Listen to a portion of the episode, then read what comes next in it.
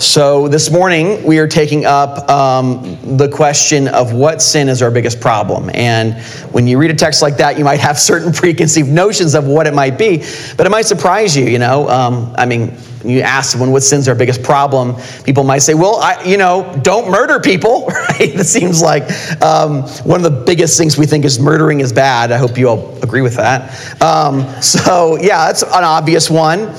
But I, I w- want to be honest here because in reality, the biggest sin is the root of all sins, the root of our problem of sin itself. And what is that? Well, you see in the story of Adam and Eve in the garden, Satan got them to not trust God anymore. And that brought about sin, death, and brokenness into our world. And the, the reason people think, oh, well, it's a fruit. Why would God do that? Is God a meanie making some fruit and that's so bad that they ate a fruit? It's not the issue of the fruit. It was the heart behind the fruit. It was not trusting God. It was believing Satan over God. It was trusting Satan and what he said over what God said. And so that's where all sin comes from. This is a, a picture of how humanity is. This is a picture of what it's like for us because we don't trust God. I don't trust God many times. And so uh, that's, that's a source of our agony, that's a source of our sin, is not fully believing the gospel, not fully believing God and His promises, not trusting what He says is best for us in His Word. And so that is really Paul's, and it's missed because you got a lot of stuff going on.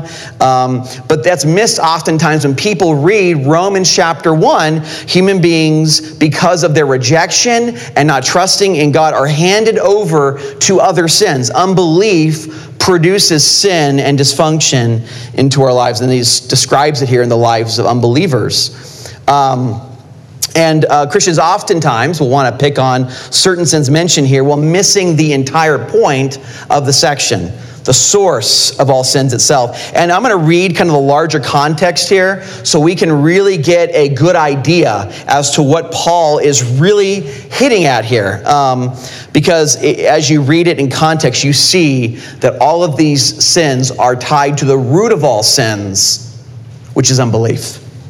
So, verse, I'm going to start all the way up to verse 22, kind of give us the big breath of this text here. Claiming to be wise, they became fools and exchanged the glory of the immortal God for images resembling mortal men, birds, and animals, and creeping things. So they're exchanging God's glory. They're no longer trusting in Him, and they're, exchange, they're trusting in idols. There's an exchange going on, a truth exchange. They're exchanging God for idols. They're not trusting in God when you have an idol. So that's very clear. Therefore, God gave them up to the lust of their heart. So, because of this idolatry, they are given up. Because of this idolatry, these sins result. Therefore, God gave them up to the lust of their hearts, to impurity, to the dishonoring of their bodies among themselves, because they exchanged the truth about God for a lie. See, that's a crux right there. It's not trusting God, it's, it's following an idol rather than God. And worshiped and served the creature rather than the Creator, who is blessed forever. Amen. And then it's continuation of thought. For this reason, for the reason of unbelief for the reason of not trusting in God. For this reason, God gave them up to dishonorable passions. For their women exchanged natural relations for those contrary to nature, referring to lesbian activity here. Verse 27 And the men likewise gave up natural relations with women and were consumed with passion for one another, men committing shameless acts with men and receiving in themselves a, the due penalty for their error. So, unbelief produces sinful activity produces in the sinful activity is harmful because it's outside of God's ultimate design here. And since they did not see fit to acknowledge God, God gave them up to a debased mind to do what ought not to be done. And then after this verse, he goes into every sin you can ever imagine like a, a, just a, a, shopping list of sins. And so you see this pattern here. Um, he's not picking on one sin, he's going through all the sins that a person can commit, and that this is all resultant from unbelief. Um, that is a source of our problems, is not worshiping and trusting the one true God. And if you read the section, you, you can understand many people get very frustrated with what the Bible teaches here um, about uh, gay people, for instance. And what they'll say is that, that texts like these are used and have been used to persecute, to abuse, to be harmful to, to say nasty things to, to mistreat um, the gay community. And while I'm sure there are Christians that have done that, Christianity, the Bible itself does not teach, I want to be very clear about this. The Bible does not teach, endorse, or give a thumbs up to abusing, discriminating, hurting, or mistreating gays or anyone in the LGBT community. Because the Bible teaches we shouldn't do that to anyone, let alone gay people. We, as followers of Jesus Christ, are called to love, care, and serve our neighbors. And that includes your gay neighbors. Just as we are called to love and care for our Hindu neighbors, so we are called to love and serve our gay neighbors.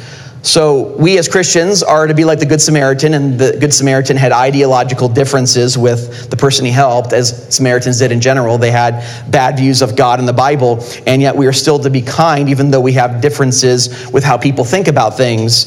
And so, the Bible cannot be used here as an excuse to mistreat and denigrate or hurt um, people, gay people.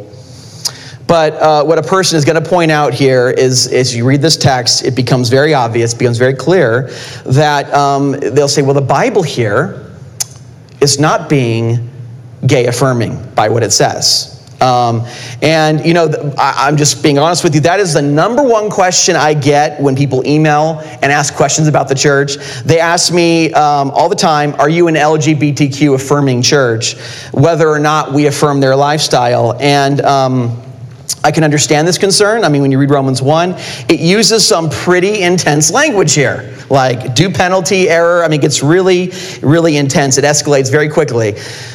But the issue behind that question that it fails to fully grasp and realize is that the Bible doesn't affirm anybody's lifestyle, to be frank. The Bible doesn't affirm anyone. It says every single one of us are broken, sinful train wrecks. And that is Paul's point here in Romans 1 throughout the entire book.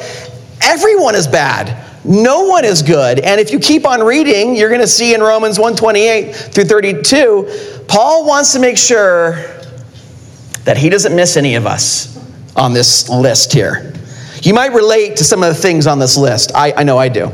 And since they did not see fit, this is uh, Romans 1 28 through 32. And since they did not see fit to acknowledge God, God gave them up to a debased mind. Very similar language to that we just read of uh, gay relations previously. To do what ought not to be done. They were filled with all manner of unrighteousness, evil, covetousness, malice. They are full of envy, murder, strife, deceit, maliciousness. They are gossips. Who doesn't do that, right? Gossips, I mean, that's like a very common sin in our culture. You know, you're, you don't want to have to tell something to someone's face, so you, you kind of unload on your best friend. They're slanderers. Man, we love to say negative things about people. Haters of God, insolent, haughty, boastful. Who isn't like that? Inventors of evil, disobedient to parents. That's something that no one's ever kept, okay? Let's just say. It's hard developmentally, right? Uh, foolish, faithless, heartless, ruthless, though they know God's righteous decree that those who practice such things, kind of escalates here, the heats up a bit, deserve to die. They not only do them, but they give approval to those who practice them. Now, that is something that you're not going to read in a fortune cookie, right there. Probably not. We have all committed sins like this, and so we all deserve death, as it says. We deserve maximal justice, but thank God for Jesus. He's took that justice in our place, and so we can have eternal life and harmony and communion with the Lord. But um, as I have said, Paul just keeps on pushing the envelope here on being unaffirming, disaffirming of pretty much everybody. In Romans 3 9 through 13, if you thought you were good, this will destroy it. What then? Are we Jews any better off? No, not at all. For we have already charged that both Jews and Greeks, religious people and non religious people, is what he's saying in the context, are under sin. As it is written, none is righteous, no, not one. No one understands, no one seeks for God. All have turned aside. Together they have become worthless. No one does good, not even one. Their throats are an open grave. They use their tongues to deceive. The venom of asp is under their lips. Their mouth is full of curses and bitterness. Definitely not a love letter you want to write to your wife there. That's some pretty harsh poetry. Just comes at you, you know? It's definitely the opposite of uh, Stuart Smalley's daily affirmations. You know, the guy in the SNL, you're good enough and you're smart enough and doggone it, people like you. That's the opposite of that. Like if you're, that's like as opposite as Stuart Smalley or any self-help book that you can ever imagine, right? Right there. And so, yeah, the Bible gives us no grounds whatsoever to be self righteous or be smug or prideful. It's just like a wrecking ball on those things. And so it's amazing. That's why Jesus came after the religious leaders so much because there's no room for any of us to see, oh, well, you're, you have that problem. I'm obviously superior. There, just Paul wrecks and destroys that mentality. Um, and he does it so that we can only, not, we, we can't find any righteousness in ourselves, but only righteousness in the person and work of Jesus Christ our Lord. That's the only lifestyle that's affirmed in Scripture is Jesus. And so the Bible, as you can see, is this like massive, great equalizer of all people. We're all bad. You all need Jesus. And so Paul is not picking on gay people here, he is picking on literally everybody so that they can find Jesus Christ. Now, people might say, well, you know, he calls it unnatural, Nate. That's so, you know, terrible. And I just can't believe he said that. Doesn't say that about other things as much. Why does he really go after it and use really intense language here? Um, and so, what people have said is that Paul is kind of like the bad cop and Jesus is a good cop. You know, like Paul is this, like, you know, well, that's Paul. You know, he says all the mean and nasty stuff. He's a really bad guy, you know, that's going to hurt people's feelings, you know.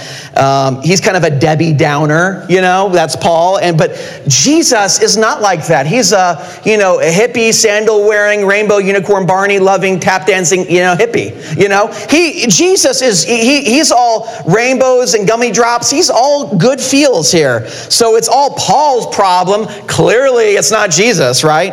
But the issue is you look at Jesus, and Jesus affirms marriage between a man and a woman. He says the only alternative to that, to, to that design that God has made for us to flourish and enjoy uh, communion with the Lord better is celibacy. And this is in the words of Jesus Christ. Jesus, who called the religious leaders a brood of vipers. Not so Mr. Rogers there, is he? And so he says, and the Pharisees came as the self righteous religious people, came up to him and tested him by asking, Is it lawful to divorce one's wife for any cause? He answered, Have you not read that he who created them from the beginning, this is God's design for them, made them male and female? And he said, Therefore, a man shall leave his father and his mother and hold fast to his wife, and the two shall become one flesh. So they are no longer two, but one flesh. What Therefore, God has joined together, let no man separate. So that's God's design. And there's many deviations from that design, as we'll see. They said to him, Why then did Moses command one to give a certificate of divorce and send her away? He said to them, Because of your hardness of heart, Moses allowed you to divorce your wives, but from the beginning it was not so. That's not God's original design, excuse me. And so I say to you, whoever divorces his wife except for sexual immorality and marries another commits adultery. The disciple said ah, to him, If such is the case of a man with his wife, it is better not to marry. But they weren't thinking they have the most healthiest marriages there or something. Goodness gracious. The disciples. Um, but he said to them, Not everyone can receive this saying, but only those to whom it is given. For there are eunuchs who have been so from birth, and there are eunuchs who have been made eunuchs by men, and there are eunuchs who have been made themselves eunuchs for the sake of the kingdom of God and kingdom of heaven. So this is this is someone becoming a spiritual eunuch is being abstinent, being celibate. Let the one who is able to receive this receive it. So, speaking in spiritual terms, it's saying the only godly alternative to marriage between a man and woman for physical intimacy to be expressed, anything else is unnatural, is celibacy. That's God's plan. And I understand this is very difficult to hear, and we have to be compassionate, understanding. This is hard to hear. Jesus is saying, challenge me oftentimes, oftentimes, all the time. Um, you might be saying, well, gosh, Nate, I mean, don't you understand? This is how God created them to be. God created them to be gay. They were born this way. This is how God intended them to be ideally. How can you say they are to remain celibate? That's so unfair. This is how God made them, created them. This is how they were born. And this statement um, misunderstands a classic Christian teaching on the fall. Um, the fall is very interesting, and people often forget it all the time that everything around us is not how it intended to be. Um, I remember my wife and I, she told me to tell this story, but you know, I, I, had problems. Um, you know, we were in South Carolina and we were doing a natural birth class. I don't know if you guys ever done those before. Those are really a lot of fun for people. And um, it was really an experience, let me tell you. And um, she, I was paying all this money for this lady to tell us that we should eat chickens that are spaced out properly. I'm like, this is about natural birth, right? And she was a Christian and she made a comment I couldn't believe. And because it just so, people always forget about the fall. They just assume everything's perfect, this is how it's supposed to be. Look around, it's things are not how they're supposed to be like at all. Um, and she was saying, uh, she's like, well, you know, God created you to give birth without any pain at all. This is how God designed you to be. So you know what? And she was kind of shaming the women, like, if you go through pain, you're not doing it correct in this very kind of shaming kind of way. She's like, you know, God created uh, women to give birth, and there, it should be painless. And you know, she, she gave an example of this. There was a woman out in the field of Africa. She didn't know that childbirth was supposed to, to cause pain. She was just taking a stroll one day, and a baby just popped out. And she's like, oh, look, I have a baby here, no pain. It's like, I don't, first of all, I don't believe that story. But she's a forgetting the fall. The fall brings ruin and brokenness. Things are not the way they're supposed to be, right? I mean, my wife had pain with Abigail, very bad pain. Uh, Kenny had pain too. She just, but he just flew right out. So, you know. That's, that's how it goes sometimes. But the other one was still painful. I mean, who says it's not painful? But see, she's forgetting the fall. Christians forget the fall. We are not designed and functioning the way we're supposed to be. Anybody who's aging can tell you that. Things fall apart, okay? And that includes how we are born. The Bible teaches that we are born, conceived in brokenness and in sin. Things are not the way they ought to be when you are born. We're all born a little messed up. I, I know it's going to affect project self esteem, but it's true. It is true. Psalm uh, 51:5 Behold, I was brought forth in iniquity, and in sin did my mother conceive me. Hebrew word for, for conceive is the very first point by which a woman is pregnant. So, right when you were brought into the world, right when you were conceived, you were brought forth and you, were, you had sin and iniquity on you. And I realize this doctrine can be very difficult um, to believe, but it becomes really easy to believe when you have children. Very easy. You know, I'm such an honest person. I never taught Abigail to lie. She did it naturally. And I never taught Kenny to like the Hulk and smash things. He turned out that way. It must be like some weird like Irish blip in his mind. But anyways, you you know you do not have to teach a toddler to be selfish. Everything is mine, mine, mine, mine, mine, mine. Um, and so you don't have to teach them any of this it just it just comes out right and so according to the, the christian doctrine of the fall we are not born the way god intended us to be no one is there are only three people in human history that ended up the way that god wanted them to be. I mean at least at first with adam and eve they came out without any sin right? And they lost that clearly. Um, but jesus jesus had no original sin on him. And so we are all born broken and messed up. We all have sinful attractions. Every single one of us are born with sinful inclinations, predispositions. Um, there are people that try to deny this. I've met them, um, but it's just obvious. We all bend in a sinful way, in a sinful way, attracted to things. And this is what the Christian ter- church has literally taught for over 2,000 years. This is historic Christianity, it's biblical Christianity. It makes sense of reality and um, raising children. And so, you know, because of this, we're all born with sinful attractions. And even people who are heterosexual, they have desires and attractions to have intimacy apart from the marriage covenant. Teenagers struggle with this. Everybody has sinful attractions. Every single person in this room has to give up on acting on a desire or an inclination or an attraction that they have. Everybody does. So we all have to deny ourselves. And that's what it means to follow Christ. Follow Jesus, you have to deny yourself, and there's benefit of that. But those who want to follow Jesus and serve Him deny our sinful inclinations, our what we you know first do. I mean, if, if people did not deny their sinful inclinations, there'd be fist fights everywhere.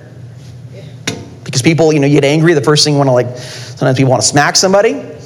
But we, we, we control those things. We have sinful dispositions, especially if you're Irish like me. Don't interpret that as I'm going to go around wanting to hit everybody. I'm not saying that. That was too much information.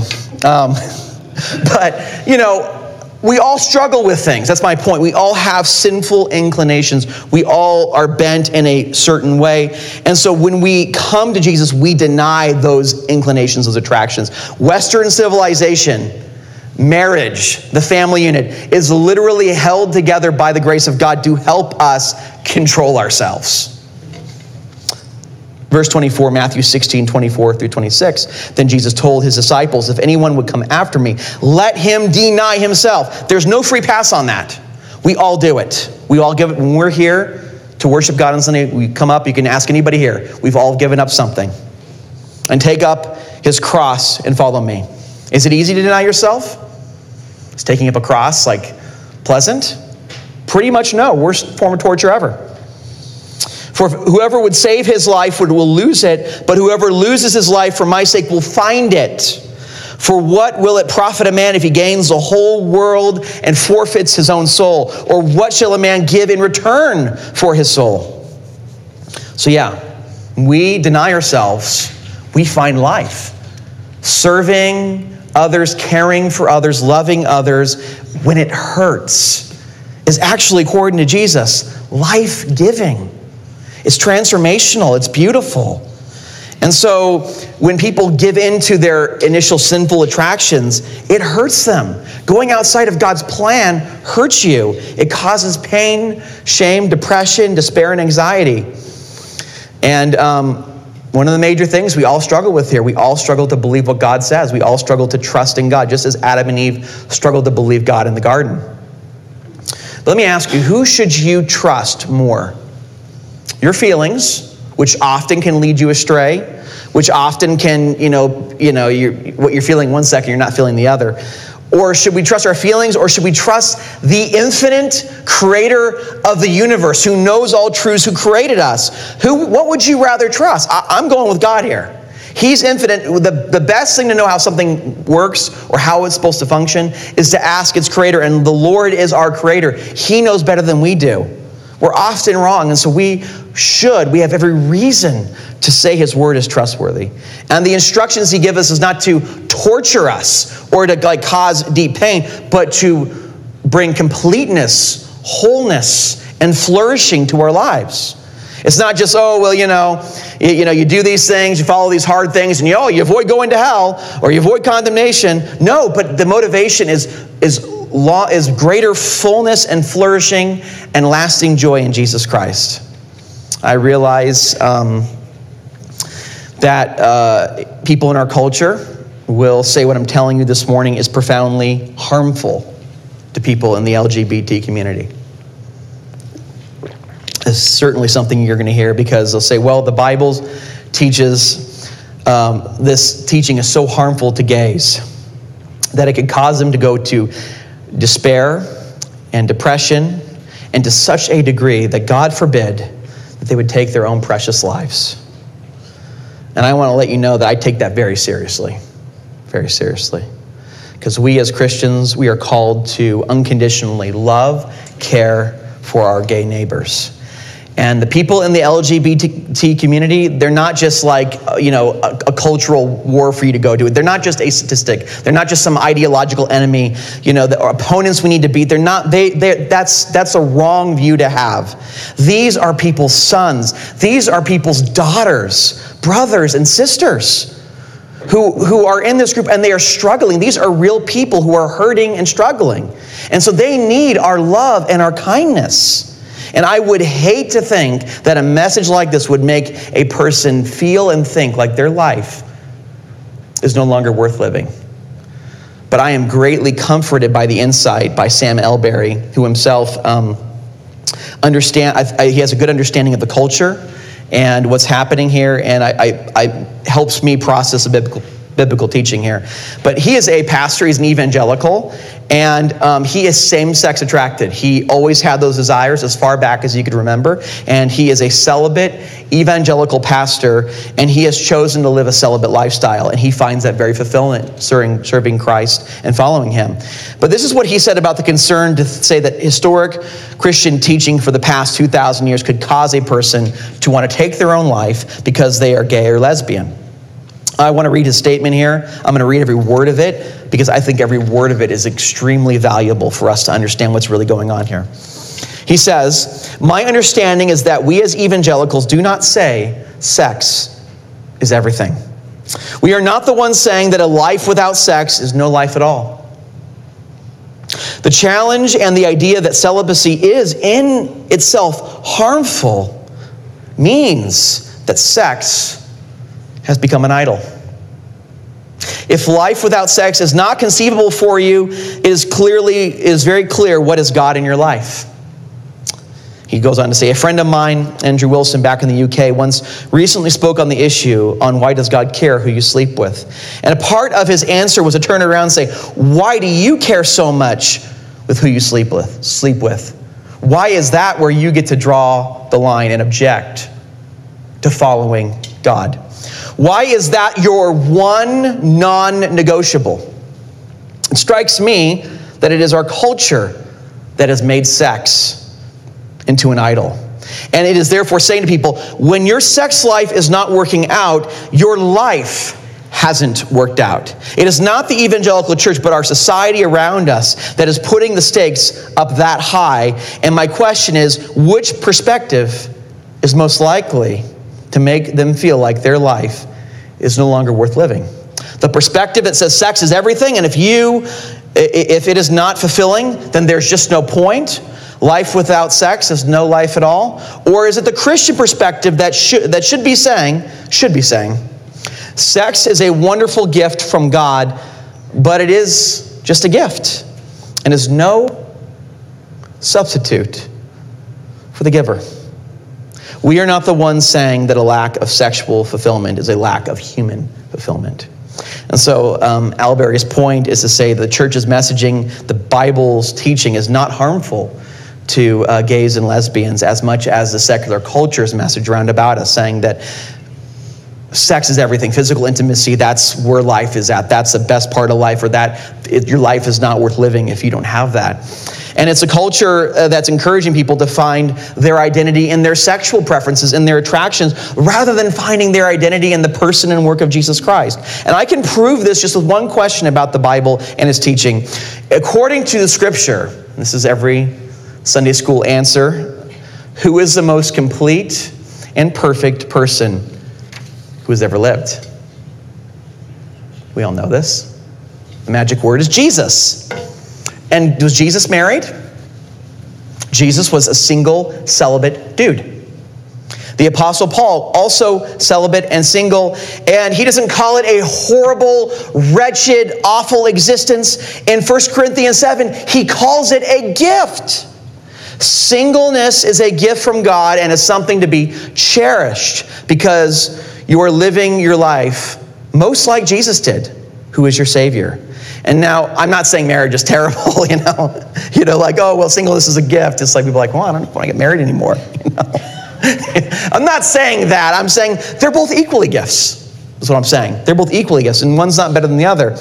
But you wouldn't get that from our culture, would you? It's very geared around families, um, and people make their marriages into idols often, their kids into idols, and it has not been um, emphasized at our culture how vital single people are, how important they are to our culture, and how important they are to the Christian church, because they are very important.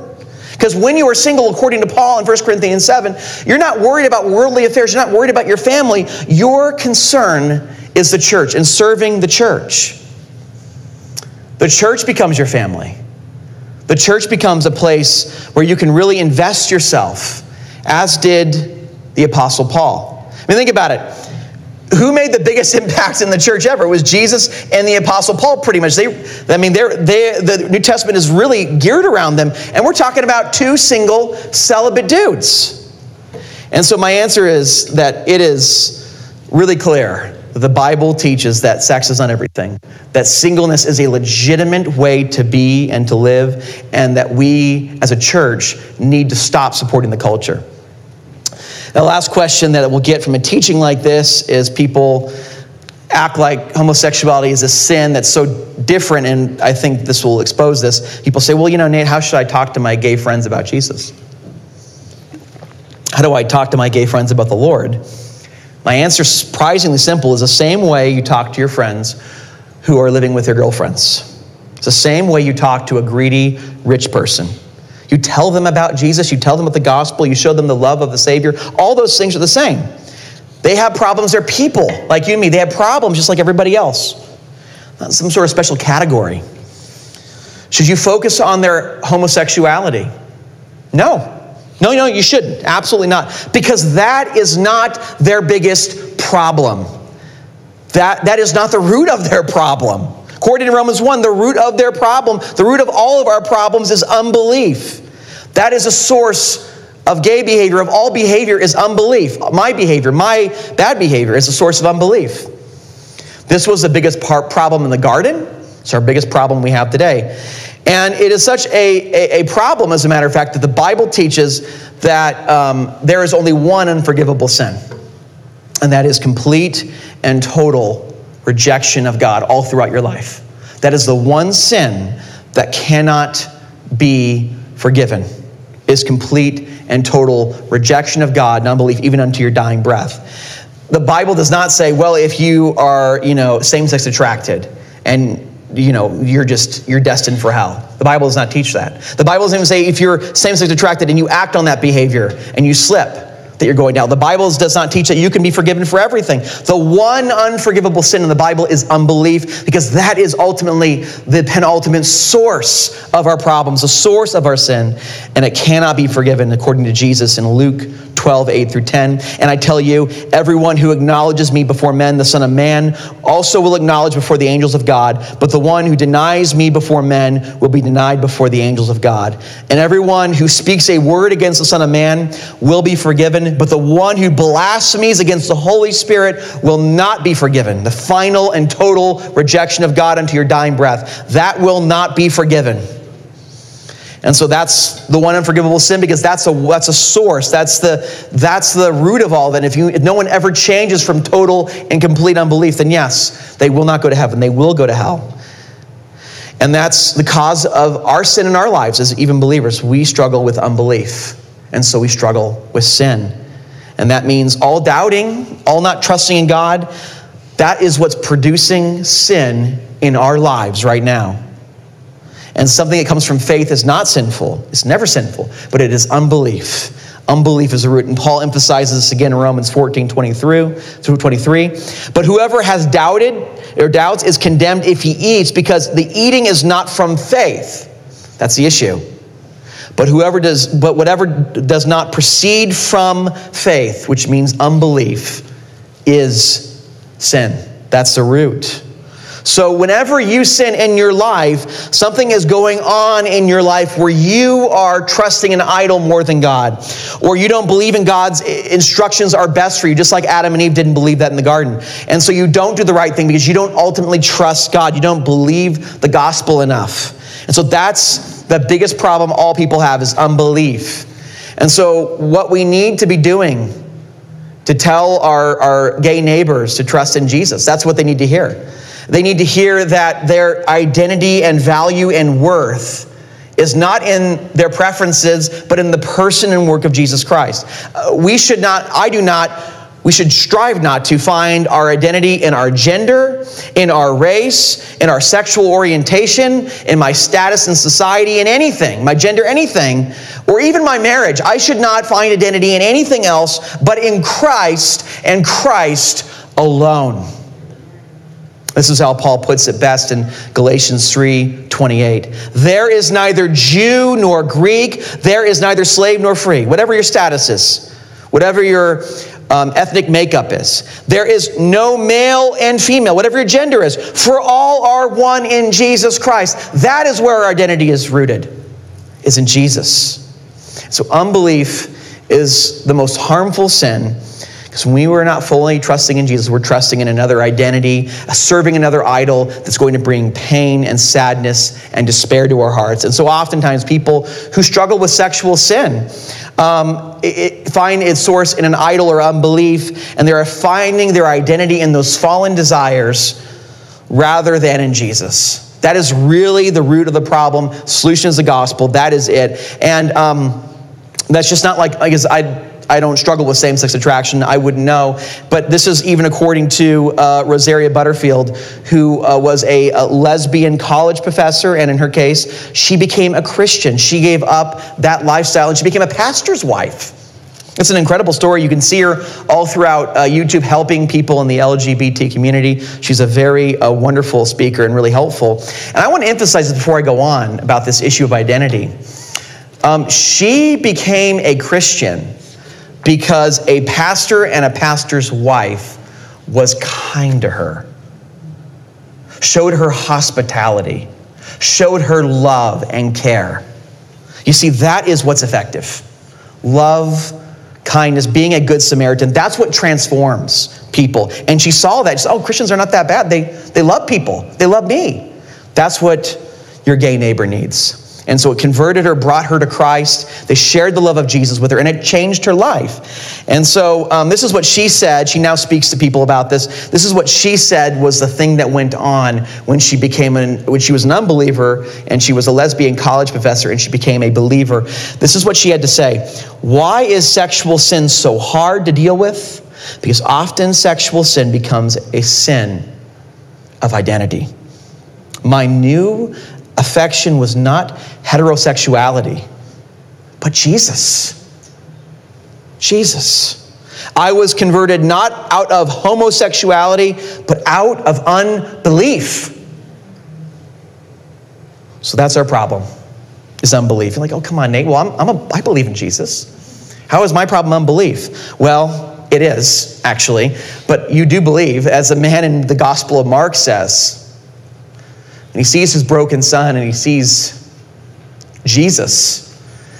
Um, and Jesus, I can heal him, you know? And he says, I believe. Help my unbelief. We are all very much like that. We are all partial unbelievers.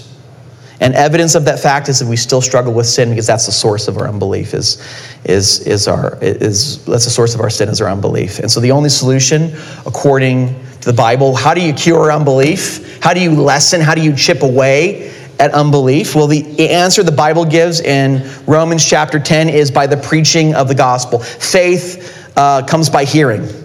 Faith grows by hearing, by the preaching of the gospel. And so, if you are struggling with unbelief, you need to hear the gospel over and over and over and over again that your identity is not in yourself, but in Jesus, that you don't base your salvation on your works, but on Jesus' work, that you are grounded and rooted in his perfect, everlasting righteousness that was bought for you on the cross and earned throughout his life, that that is your identity, that is your only hope, and that is what ultimately chips away and lessens your, your partial unbelief. And that's a message which transforms people, is the message of the gospel is Jesus Christ and Him crucified. And this is why Paul says in 2 Corinthians or 1 Corinthians 2 2, he, he says this. He says, For I decided to know nothing among you except Jesus Christ and Him crucified. Paul had one thought in his mind because it was that one thought that chipped away at his sin and unbelief is the gospel that it is finished. That is what ultimately grows us, transforms us, and brings us in greater communion with our Lord and Savior. And that is why Paul said, I don't want to know anything else except Jesus Christ and Him crucified. So let that ever be our message, and let that always be the cure to our deep struggles that we face every day. Keeping our eyes fixed on Jesus, the author and finisher and perfecter of our faith. Let's pray.